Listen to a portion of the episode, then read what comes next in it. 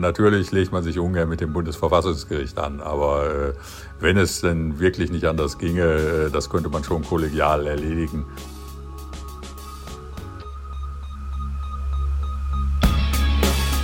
In guter Verfassung, der Grundgesetz-Podcast.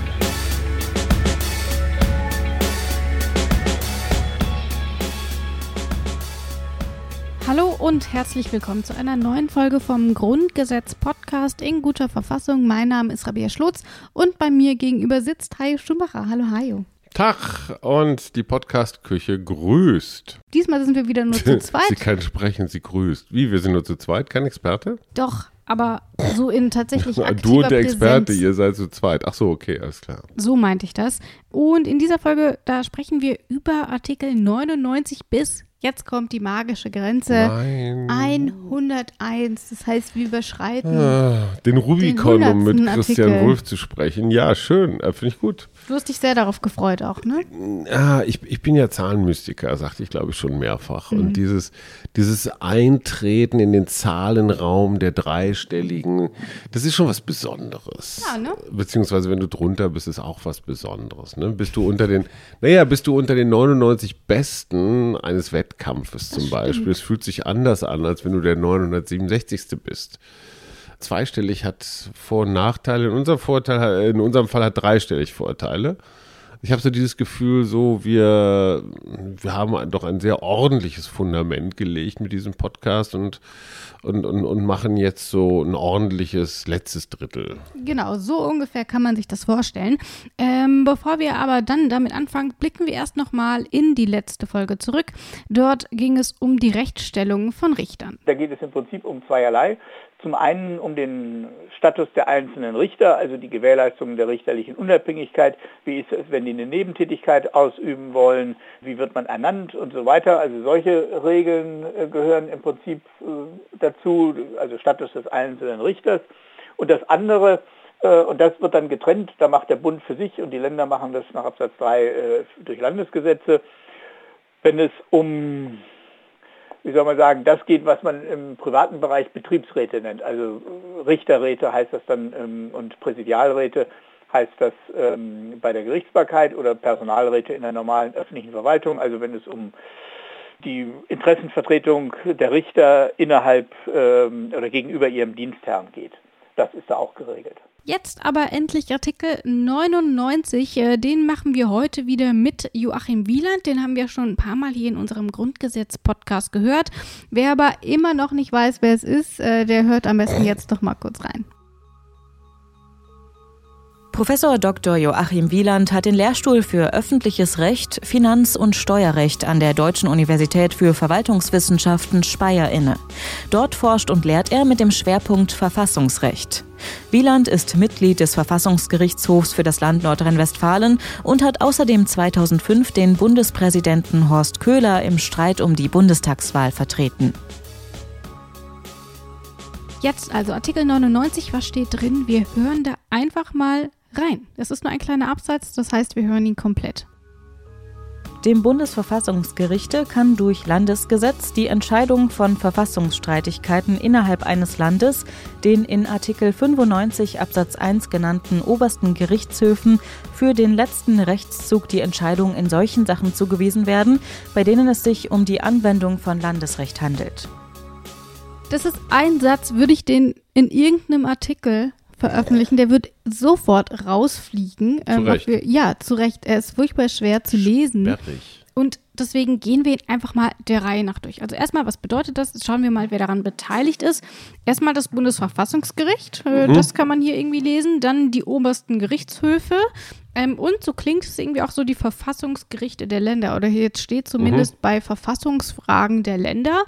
Damit hat es also auch was zu tun. Und wie sieht die Lage dann nun aus? Ich würde sagen, wir versuchen uns gar nicht erst an großen Interpretationen, sondern wir lassen das direkt Joachim Wieland übernehmen. Absolut. Ursprünglich war man davon ausgegangen, dass zwar theoretisch jedes Land ein eigenes Landesverfassungsgericht errichten könnte, dass das aber viele Länder nicht tun würden, weil es nicht genügend Arbeit dann dafür geben würde. Und darum hat man die Möglichkeit geschaffen, dass ein Land sagt, ich schaffe mir kein eigenes Landesverfassungsgericht an, sondern ich übertrage die Aufgabe dem Bundesverfassungsgericht. Das entscheidet dann praktisch wie ein Landesverfassungsgericht.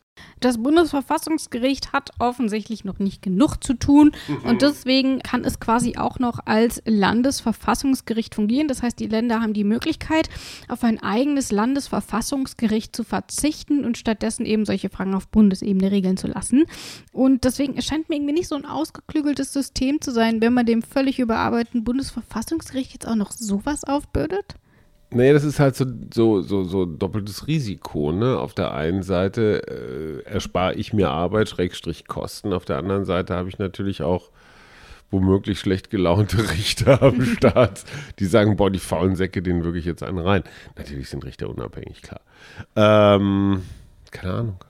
Tatsächlich? Ich gestehe, ich bin mit diesem Artikel leicht überfordert. Das ist okay, weil wir haben ja Joachim Wieland dabei und er meint tatsächlich, so dramatisch ist es auch in diesem System nicht. Warum? Da hören wir jetzt einfach mal rein. Das ist auch tatsächlich in Schleswig-Holstein geschehen. Schleswig-Holstein hat lange Jahre hinweg kein eigenes Verfassungsgericht gehabt, sondern hat die Aufgabe dem Bundesverfassungsgericht übertragen.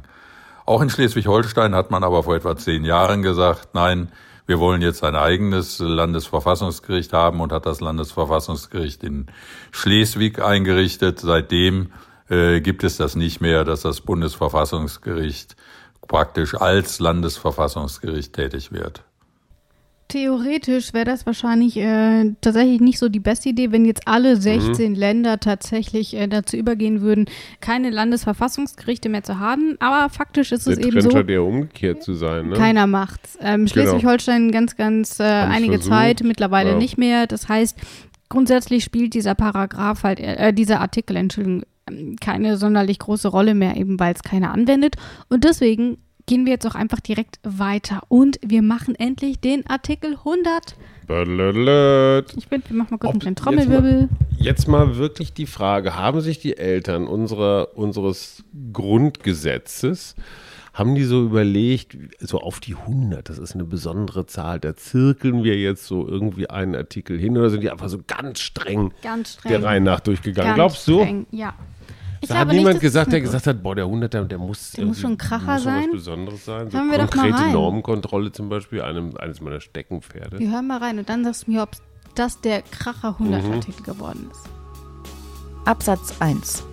Hält ein Gericht ein Gesetz, auf dessen Gültigkeit es bei der Entscheidung ankommt, für verfassungswidrig, so ist das Verfahren auszusetzen und, wenn es sich um die Verletzung der Verfassung eines Landes handelt, die Entscheidung des für Verfassungsstreitigkeiten zuständigen Gerichtes des Landes, wenn es sich um die Verletzung dieses Grundgesetzes handelt, die Entscheidung des Bundesverfassungsgerichtes einzuholen.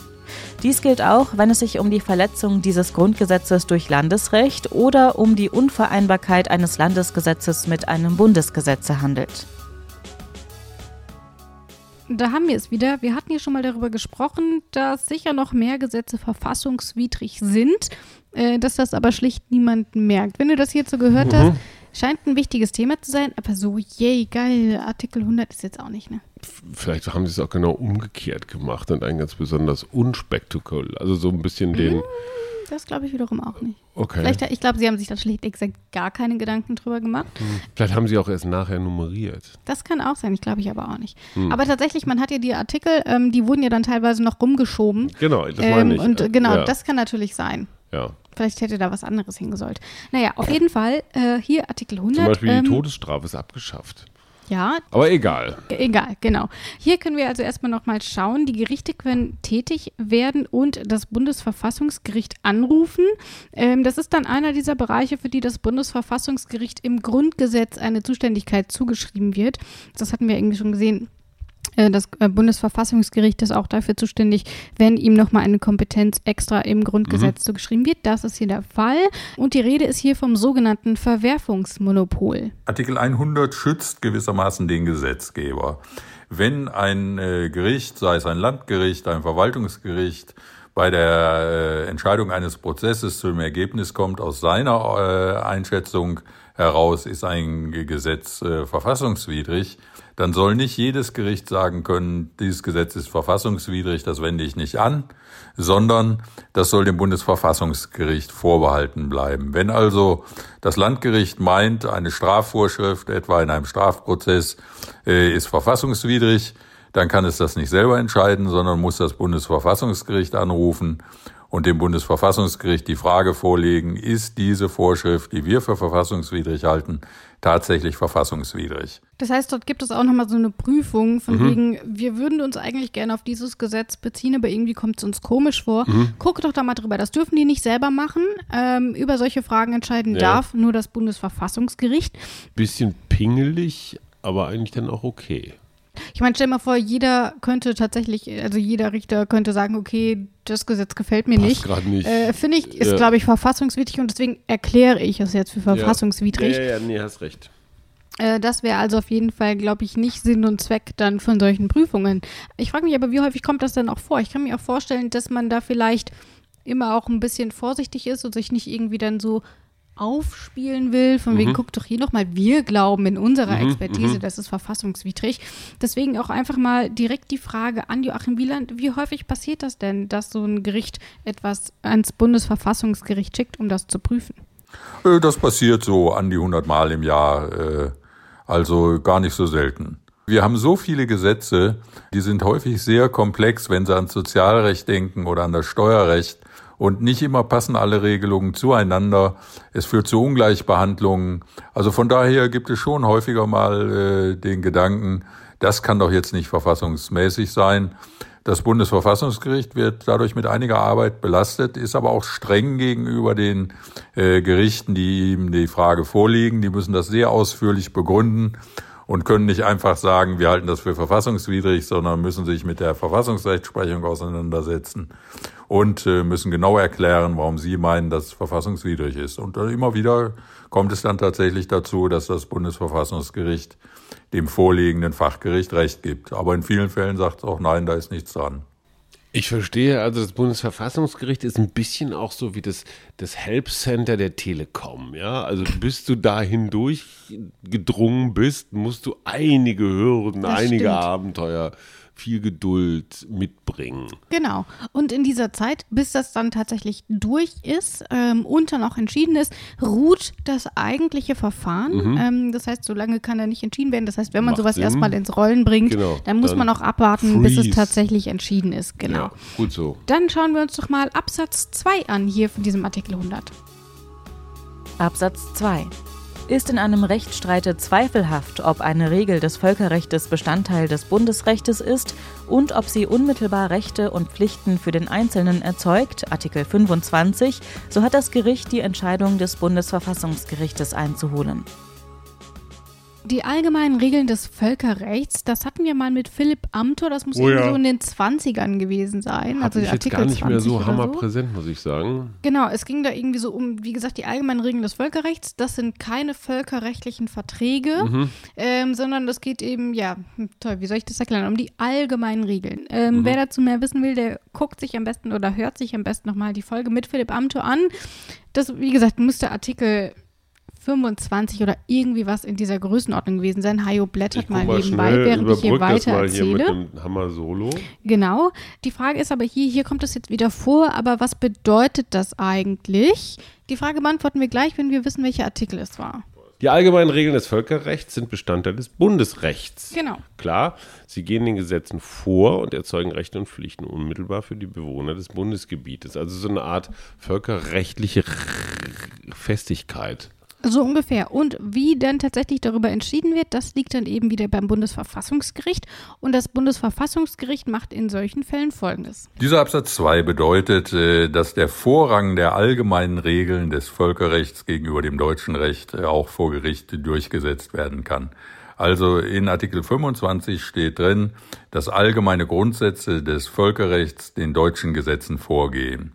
Das heißt, nicht jeder Rechtssatz des Völkerrechts geht vor. Es muss um schon besondere allgemeine Grundsätze gehen, aber die verdrängen gewissermaßen das deutsche Recht. Und da ist häufig nicht klar, ob eine bestimmte völkerrechtliche Vorschrift, etwa aus Handelsabkommen, ob die tatsächlich dem deutschen Recht vorgeht, ob es sich um eine allgemeine Regel handelt. Und wenn das streitig ist, dann hat das Bundesverfassungsgericht darüber zu entscheiden. Das kann auch nicht jedes Fachgericht selber machen. Da sagt man, die Fachkompetenz liegt beim Bundesverfassungsgericht.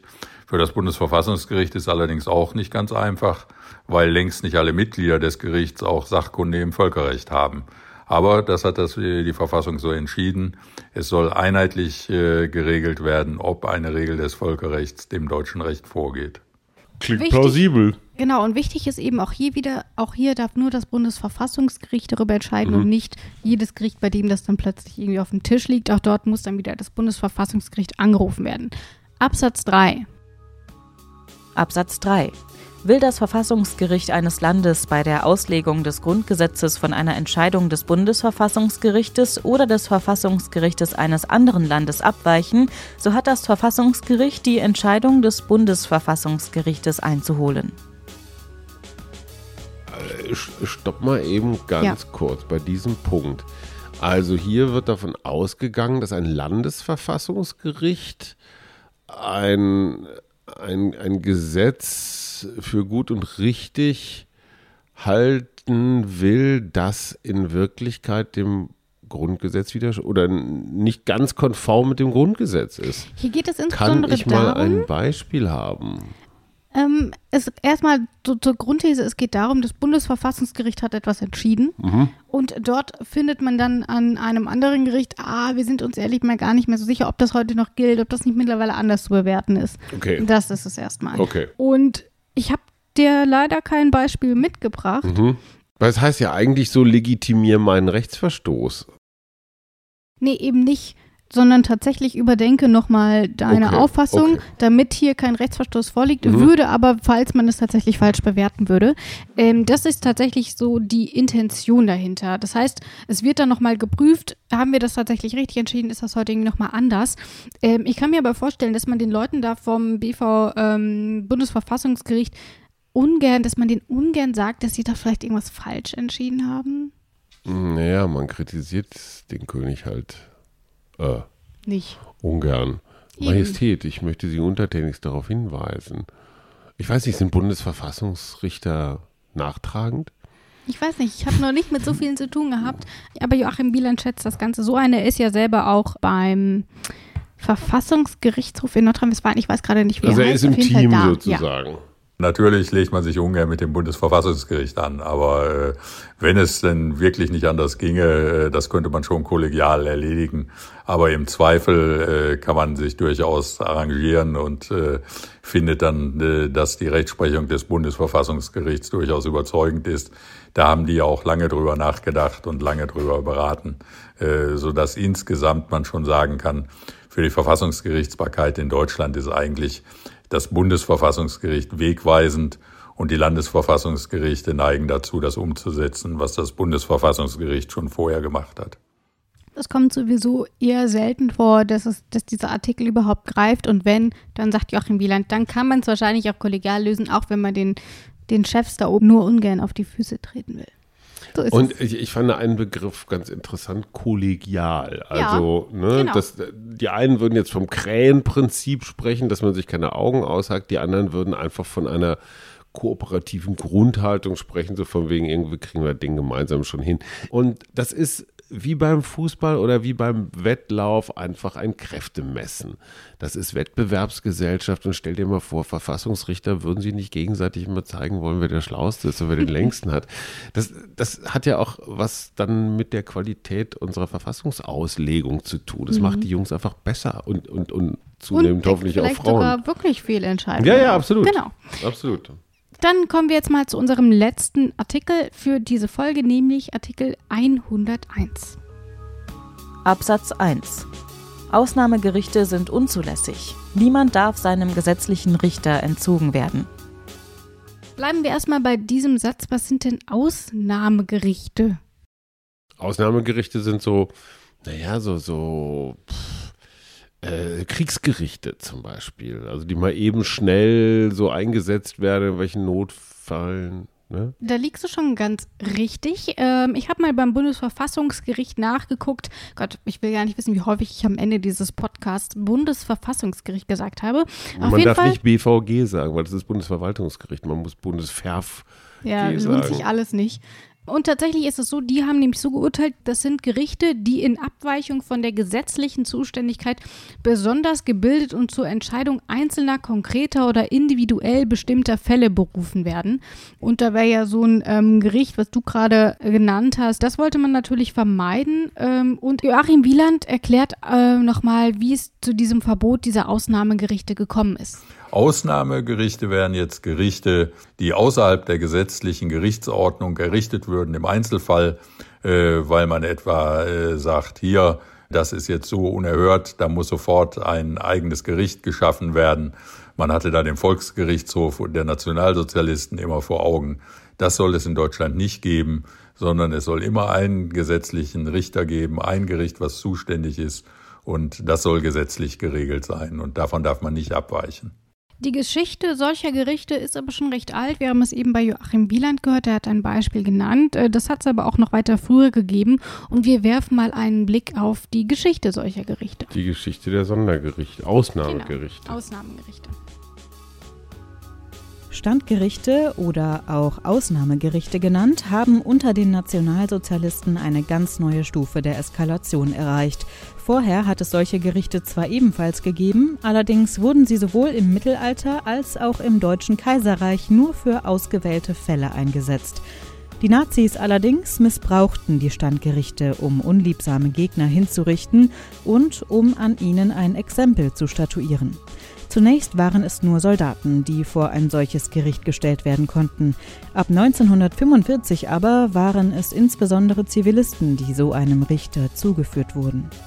Wurde erst einmal ein Standgericht einberufen, gab es offiziell nur 3 Möglichkeiten, wie es enden konnte: Freispruch, die Verurteilung zum Tode oder die Weiterleitung an ein ordentliches Gericht. In der Realität aber stand fast immer das Todesurteil am Ende eines vermeintlichen Prozesses. Die Gründe, warum jemand vor solchen Standgerichten zum Tode verurteilt wurde, waren ebenso vielfältig wie banal. Pfarrer, die ihr Dorf vor einem Angriff durch die Alliierten schützen wollten, hissten die weiße Flagge und wurden dafür zum Tode verurteilt.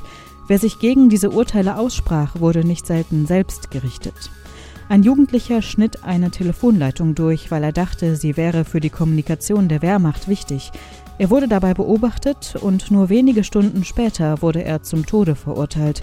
Und noch einmal wenige Stunden später befreiten die Amerikaner die Stadt von der Nazi-Herrschaft. In Deutschland aber sind sie verboten. Das hängt auch hier mit diesem zweiten Satz zusammen. Man braucht einen gesetzlichen Richter. Das hat Joachim Wieland eben auch schon genannt. Aber was ist denn ein gesetzlicher Richter? Ein gesetzlicher Richter? Ja. Einer, der vom Gesetz gefordert ist. Ich weiß es nicht. Einer, der zuständig ist. Also, ein Richter, der zuständig ist? Na klar, ja, sind die zuständig. Ja, wir haben ja unterschiedliche Gerichtsbereiche. Also zum Beispiel die Sozialgerichtsbarkeit, die Arbeitsgerichtsbarkeit. Und wenn du halt zum Beispiel mit einem Kündigungsfall vor Sozialgericht ziehst, dann ist dieses Gericht nicht zuständig für diesen Fall. Und du musst eben immer vor dem Richter verhandeln, der auch tatsächlich dafür zuständig ist. Das ist der gesetzliche Richter. Und wenn das eben nicht der Fall ist, das kommt in der Regel nicht vor, weil immer geprüft wird, bin ich dafür zuständig? Die wollen sich natürlich selber entlasten. Nämlich noch ein extra Fall, den ich eigentlich gar nicht nehmen muss. Und deswegen kommt das in der Regel nicht vor. Und die Richter verweisen dann auch immer noch mal ans jeweilige Gericht, wenn sie eben die Klage vorher prüfen. Dann sagen sie hier, sorry, wir sind das falsche Gericht, wir leiten das mal ans andere Gericht weiter. Das ist der gesetzliche Richter. Das heißt, ich muss immer vor dem Richter verhandeln, der auch tatsächlich für mich zuständig ist. Das ist also erstmal dieser Absatz 2. Und das wäre ja dann gar nicht möglich in so einem Sondergericht. Wenn ich eine Straftat begangen habe, dann muss ich eben vom Strafgericht auch verurteilt werden. Und ein Sondergericht wäre, dieses Richter Ausnahmegericht hätte dann automatisch keinen gesetzlichen Richter. Das gehört aber eben, das hat auch zum Beispiel das Bayerische Landesverfassungsgericht entschieden, das gehört zusammen und deswegen ist das schon per Definition nicht möglich. Hier eben auch nochmal extra ausgewiesen, dass es eben verboten ist. Kommen wir zu unserem Absatz 2. Absatz 2. Gerichte für besondere Sachgebiete können nur durch Gesetz errichtet werden. In Absatz 2 geht es nicht mehr um Ausnahmegerichte, sondern um Sondergerichte. Mhm. Das klingt jetzt irgendwie erstmal ähnlich, damit sind aber tatsächlich zwei sehr unterschiedliche Dinge gemeint. Besondere Sachgebiete sind etwa die Berufsgerichte. Also es gibt Ärztegerichte, es gibt Gerichte für Rechtsanwälte, es gibt Gerichte für Apotheker. Das sind Gerichte, die praktisch die Berufsordnungen durchsetzen und wo dann auch disziplinarische Maßnahmen gegen Angehörige des Berufsstands ergriffen werden können. Also wenn Sie sich vorstellen, ein Rechtsanwalt unterschlägt Gelder seines Mandanten, dann kann das nicht nur vom Strafgericht geahndet werden, sondern dann wird auch der Ehrengerichtshof für Rechtsanwälte tätig und wird dann möglicherweise entscheiden, dass der Rechtsanwalt seine Zulassung verliert. Das wäre so ein Gericht für besondere Sachgebiete. Das ist in der Bundesrechtsanwaltsordnung dann gesetzlich geregelt. Und vergleichbare Regelungen gibt es für Ärzte, Apotheker, Architekten und so weiter. Klingt sehr plausibel. Genau, und das kann man ja häufig das dann irgendwie. Ja, genau, das dann eben zum Beispiel, ich glaube, das bekannteste Beispiel ist so mit Ärzten, dann bei Kunstfehlern, dass da auch nochmal nach einem Disziplinarverfahren geguckt wird, darf der noch weiter als Arzt tätig sein, etc. Und damit haben wir auch diese Folge geschafft. Wir haben die 100er-Marke geknackt. In der nächsten Folge geht es dann weiter mit Artikel 102, was steht denn da drin in 102? Der 102er, den hatten wir heute schon. Die Todesstrafe ist abgeschafft. Und da sprechen wir dann auch wieder mit Katharina Barley. Die haben wir jetzt lange Zeit nicht gehört. Mittlerweile ist sie Justizministerin. Genau, die war, als wir mit unserem Podcast angefangen haben, war sie noch Justizministerin. Mittlerweile ist sie Abgeordnete im Europaparlament. Und sie ist aber natürlich trotzdem noch bei uns im Podcast dabei. Dann in der kommenden Folge über die Todesstrafe, die es wie gesagt nicht mehr gibt in Deutschland. Der Satz mit ich freue mich drauf im Zusammenhang mit der Todesstrafe ist jetzt weird, aber ich freue mich auf die kommende Folge. Ich freue mich auf dich, Hajo. Ja, das ist natürlich auch ein Reizthema, ne? Weil Todesstrafe ist so ein klassisches Trump-Thema. Wir werden uns entsprechend aufregen. So ist es. Bis dann. Tschüss. In guter Verfassung, der Grundgesetz-Podcast.